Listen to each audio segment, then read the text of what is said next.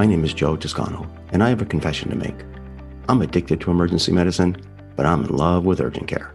I've been doing both for almost 30 years, but this isn't about me. Over those years, I've been privileged to work with and meet many of the people and personalities who have formed and shaped the specialty of urgent care medicine. For a long time, many people have felt that their voices and experiences should be made available to anyone and everyone practicing urgentology. Well, now there's a chance to do just that in a series of podcasts that I hope you'll enjoy and learn from. Thank you for listening. This edition is going to break the mold a bit. I'm going to team up with the Urgent Care Association's CEO and my podcast colleague, Llewellyn Horwitz, to chat with Dr. Aaron Bright.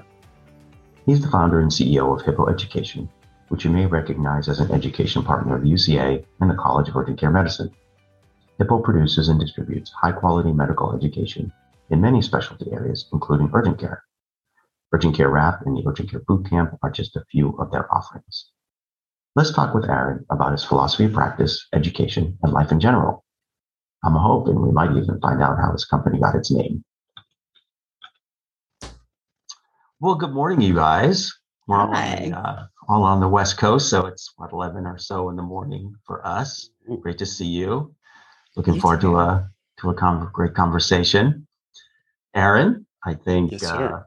Our listeners know Llewellyn and they know me, but you're going to be new to folks, I think, to some extent, your background. And so why don't we start off by you telling us your story?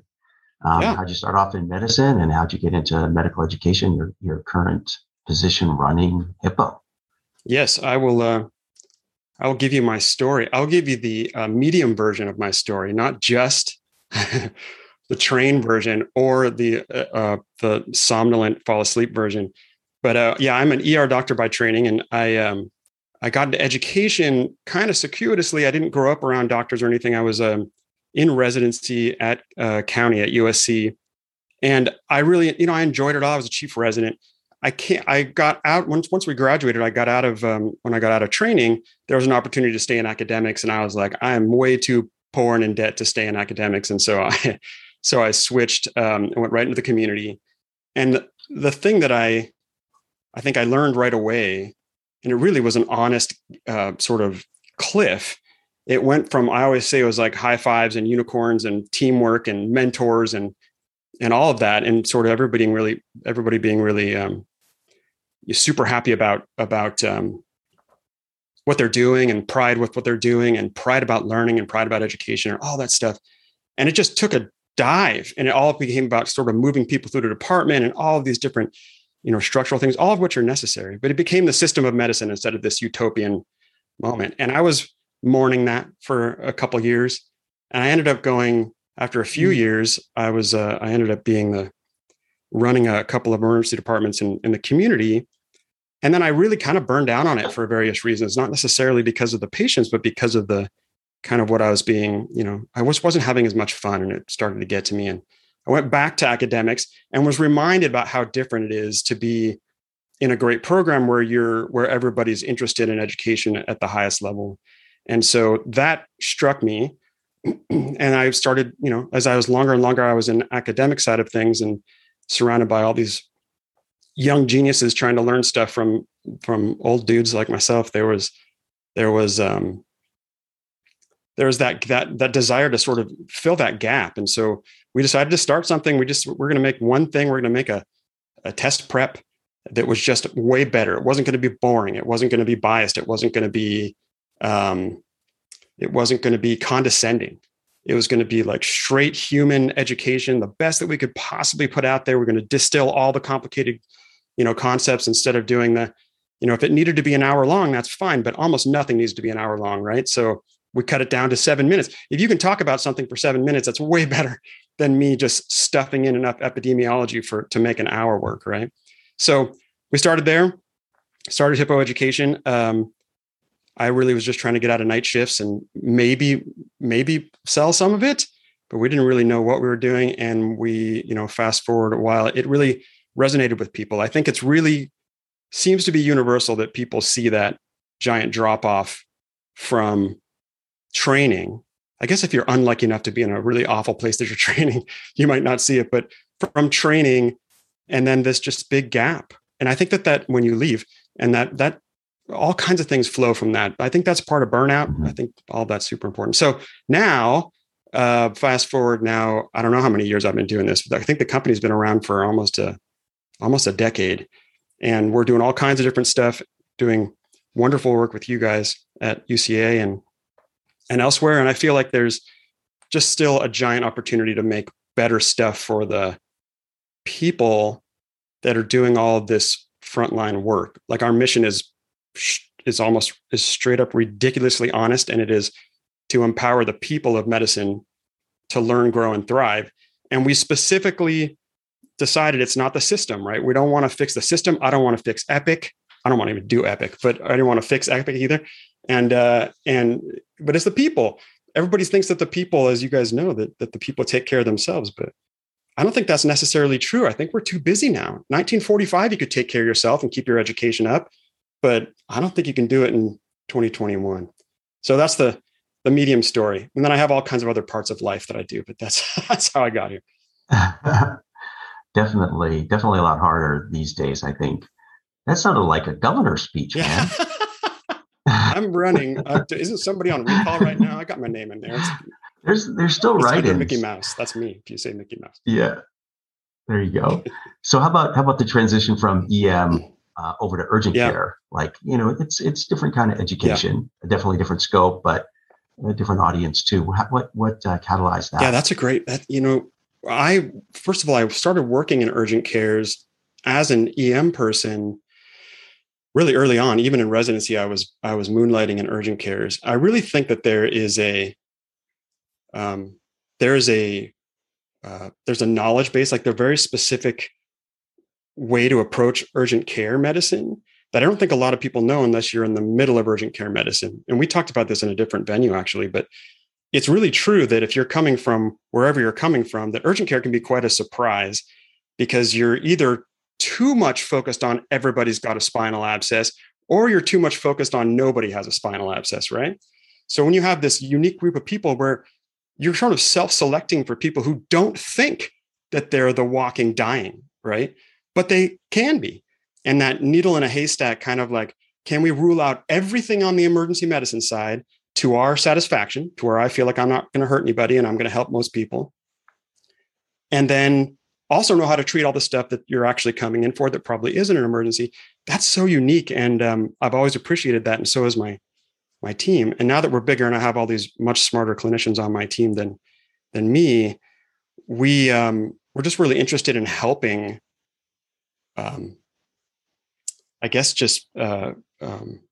solidify that, sort of translate that into some education and give it like the respect that it deserves, because it's hard. You can't say the 38 sentence that I'm saying to try to describe it, right? You have to be sort of exposed to it. So we do a podcast for urgent care clinicians called Urgent Care Wrap, and we do this urgent care bootcamp with UCA and the college. And I feel like what we've done there, and I'm really proud of us all doing there, is sort of saying, this is a serious place. And if you come in here casually, do it to your, you should be fearful of that. You should come out here with a real respect for this.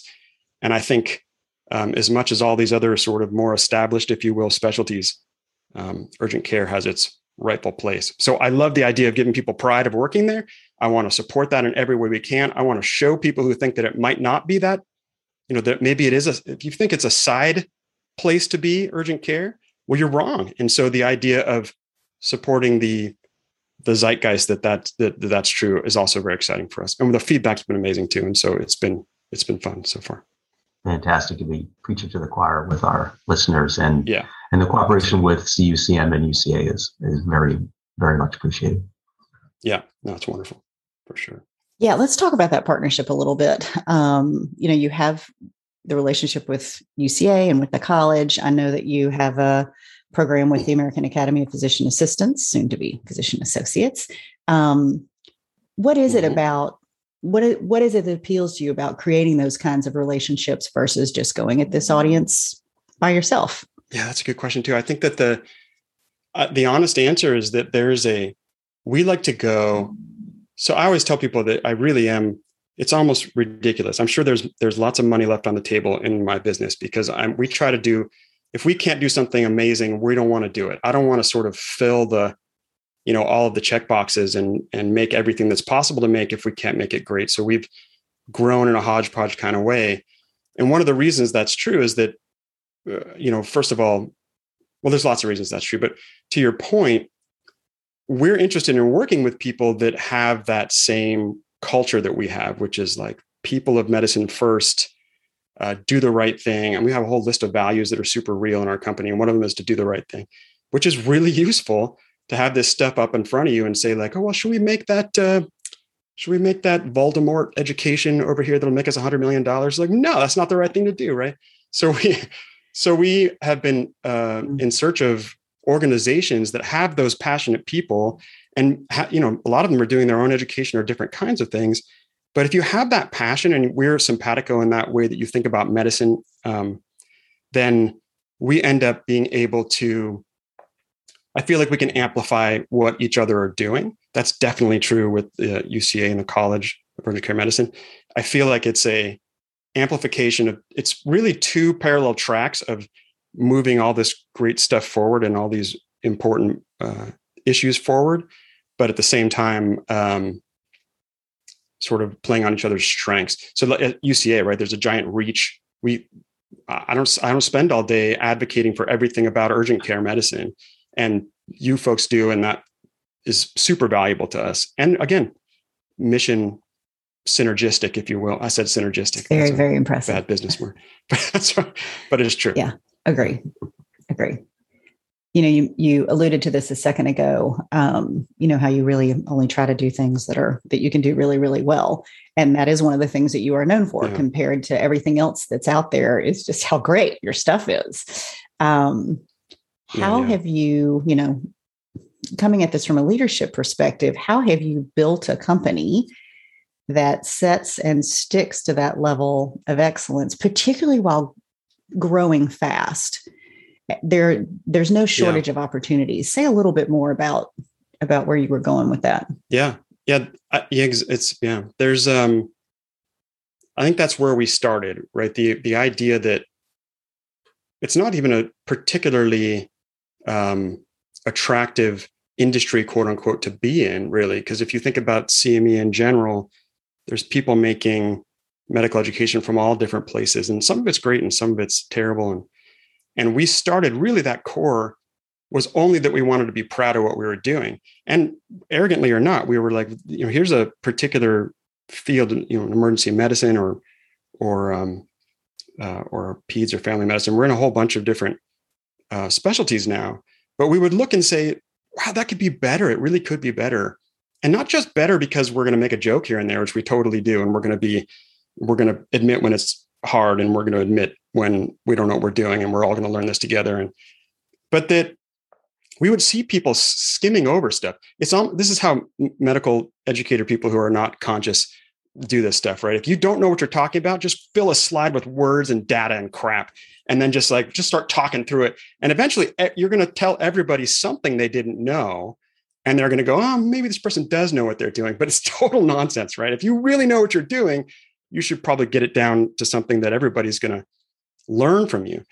Weirdly enough, whether it's just human egos or whatever, that happened less than we saw. So we started that way. And then we would just be hyper focused. I mean, there's nothing magical to it. We would look at it and go like, we'd record something and we'd go back home in the middle of the night, and I'd look at it and go, oh, that sucked. That was horrible. I'd just do it again. And then we'd find somebody, or we can't do it, I'm not good enough. We'd find somebody else. And that was such a rewarding thing to do in terms of our own pride, but it was also something I think that allowed us to gain a foothold in an old industry. You know, it wasn't like that. It was just, everything was bad about it. It was bad mics and bad lighting and bad video and bad, you know, everything. At best, you got some super genius and you went away from your talk thinking, God, I'm an idiot. That guy's fantastic. She's amazing. And, you know, that was the best thing that could happen to you. And the worst thing that happens, you had somebody who, I don't even know what I did for the last hour, but I just filled this exact 60 minutes. Why? How is that possible? So we've been, you know, I guess the real answer is you have to focus on it and then accept nothing less. We don't want to put anything out there. We have our people, our team will point it out. I'll go, look, I just made this podcast. Isn't it great? And they go, no, this is horrible. And I go, oh. So I have to, you know, it's a check and balance, but hopefully we're going to stay on that, you know, on that high road for forever, because I think that if we don't, then you very quickly become, you know, the vanilla of the industry. And then I don't want to be here doing that. So that's that wonderful moment when your team starts doing it, that, you know, this is part of our culture, and yeah, we're never going to do anything that's not this, because it's not who we are. That's super cool. So, right. Yeah. Yeah. Super important. Much better as a team. And when you realize it doesn't have to be just one or two people, it's the whole team keeping you afloat. That's when I started to feel safe from a, you know, from a standpoint of that. I think we're going to be sustainable for a long time, because it's not just one person holding up a giant as weight. The leader. I think the hard part about that is you have to stick to it so tightly, because once you start to compromise, it becomes okay for everybody. And just that level of discipline at the leadership at the top is hugely important. So kudos to you on that. Hugely. Yes. Thank you. Yeah. Culture. All these cliches are true, right? They're all just, if you screw up your culture, you're screwed up the whole thing. At best, if you have a terrible culture, but you invented like a levitation machine, then maybe you'd make it through. But otherwise, you're in trouble. You got to keep that culture strong. Give us a call if you figure that out. I can't tell you. I'm under NDA. It goes without saying that it's been a rough year and a half for our country, and particularly for medicine, particularly for urgent care and emergency medicine. I think people are burnout from talking about burnout, but it, you know, as we think about that, it's very easy to start to lose faith that things are going to get better. I think all of us, you know, those of us who even support those industries have suffered. So when you and your team talk about that and, you know, hear things from your customers, students, I don't even know if you call them customers or students, but how are you all getting through this and helping your constituents get through this? Yeah. Yeah. I think it's a really complicated question. It's been a really mix. I'm sure Joe feels the same way. It's been a mix of like massive pride to watch what we're doing in as people of medicine in what has been this torture chamber of not only pandemic, but unpredictably, right? Who could possibly have predicted that we would decide to make a virus super political, right? And just fight each other is insane, right? So the burden of that, I think, falls a lot on the healthcare community as well. And so it's been really rough. And I wish there was an easy answer. One of those things is, again, what we try to do is focus on it and just try to keep on top of what, because I think there's been some waves about what, you know, the beginning was we're just overwhelmed. We're getting crushed with patients. Then it was like, well, wait, what's happening here? Now we're getting people angry at us for wearing a mask when we go outside. So it's following that, which can be very uncomfortable. It's like living in Twitter, right? Nobody wants to live in Twitter.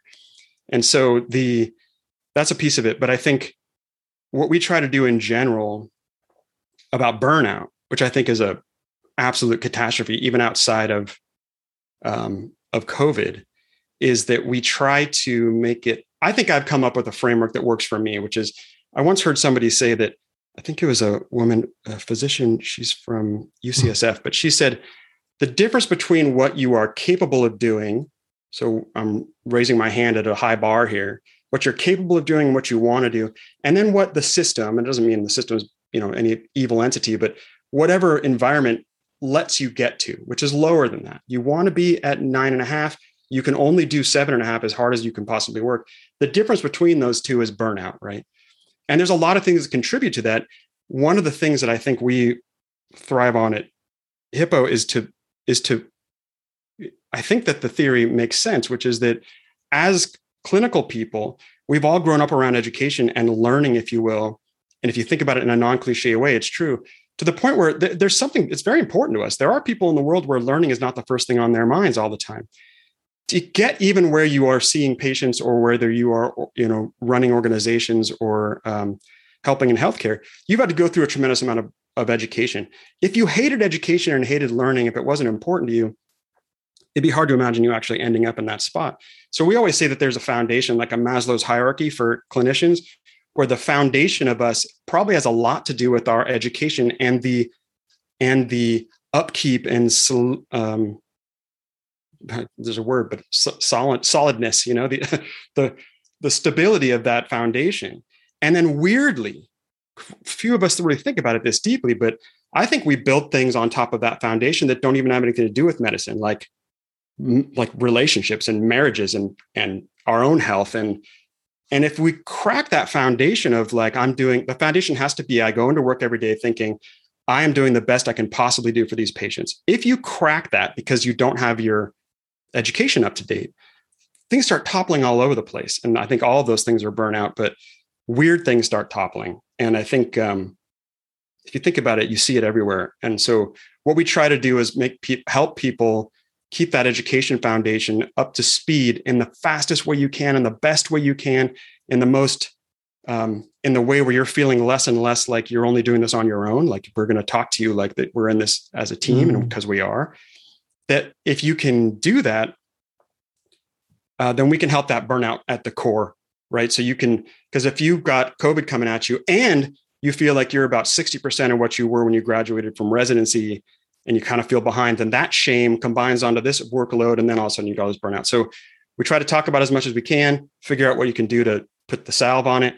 But I think from a real fundamental way, we're trying to solve it at its source, even if people are never aware of it. For me, especially, that's true. When I go into work thinking I'm competent, everything else is easier. And if I go in thinking like, oh, I hope a gunshot wound doesn't come in through this part of the chest today because I forgot how to clamp the phrenic. I don't forget how to clamp the phrenic nerve. That's bad to clamp the phrenic nerve. I want that to go down. It's bad. Yeah. So anyway, long story, long answer to that, but I think that's the answer. That was a great transition into my usual last question for most of my podcast guests, but I have to ask one first. Hippo, the name, Hippo. Is it an acronym? Is it, we have so much to learn. It's as big as a hippo. How did you guys come up with that name? Asked me that. I'm so glad you asked me that because it is funny. It is so polarizing. So some people come at me and go like, oh, I know exactly what that means. And some people cannot figure it out forever. And most people, I think, in medicine can't figure it out. But my mom was like, oh, hippo, like Hippocrates. And I'm like, that's exactly right. Oh. So what is an acronym? Is a hippo, like Hippocrates.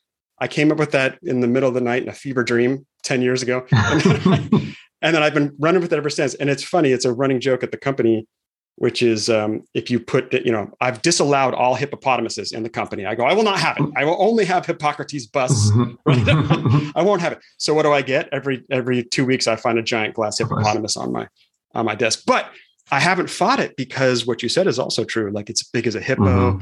You get as much to whatever. We used to have a T-shirt that said Hippo Education, or we'll flip your canoe. And it had like a canoe flipped over and like little ears coming out. And I said, no, I'm not allowed.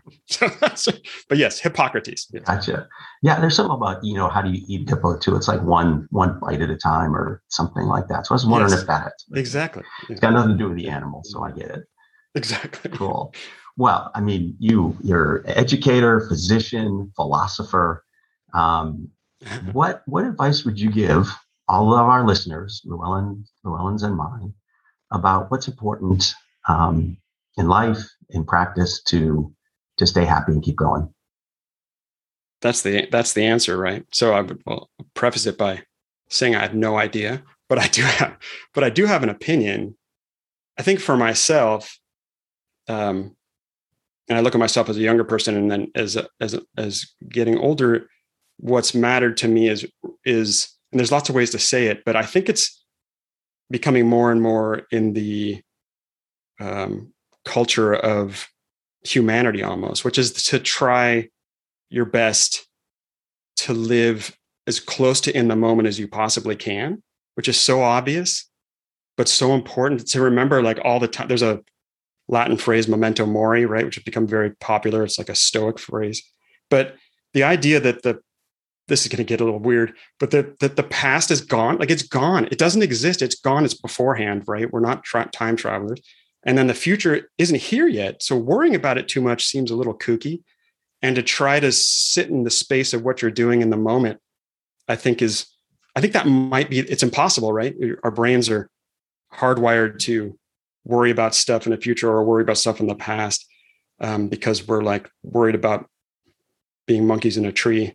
And like somebody told me the reason we're so anxious and fearful and always thinking of this or that is that when you're a monkey, you have two options. You can sit all day and just focus on the good things and just be like, this is the best monkey life ever.